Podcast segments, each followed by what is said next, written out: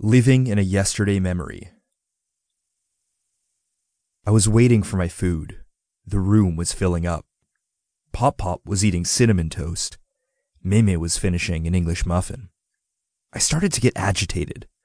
I looked around and saw all the people we knew. Well, all the people Meme and I remembered. "Come on, Sue, where's my food?" I asked. "Sorry, Joe, it's just a little backed up," my sister said. "But I ordered 20 minutes ago." "Jolie, just be patient," my grandmother, Meme Marge, said. "Hey, Margie, give the guy a break. He's got a big game later tonight," Pop-Pop said as he winked at me. I hadn't seen my grandfather give one of those for a long time. "Jolie, basketball? He is almost 30 years old. Pop-Pop, he don't play basketball anymore." "What are you talking about, Meme?" I interrupted. I gave her a look that told her that it didn't really matter. "Yeah, Marge, what are you talking about?" Pop-Pop asked. Meme stopped. She understood. The reality wasn't worth revealing. I liked living in Pop-Pop's past. In it, we were allowed to remember. These moments were nice.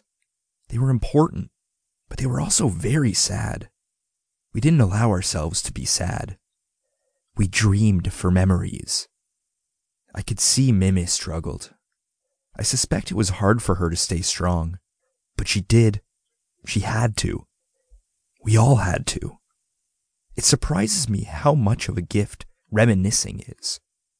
Conversations you've had, the ones you used to get bored of, can be so precious. My sister handed me a plate. "Here you go." "Thanks, Sue." Pop-Pop looked at Sue and then me. He was silent. Meme looked to the side. She couldn't bear witness to it. I looked to Pop-Pop, and he didn't recognize me. The moment was over, and we didn't know if another one would ever come.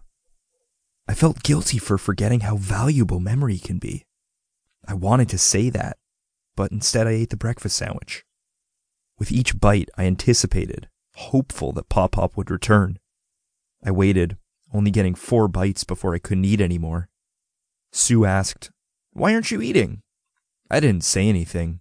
I started to step away, but stopped. Pop-Pop said, "Yeah, Joe, you'll need your strength for the big game today."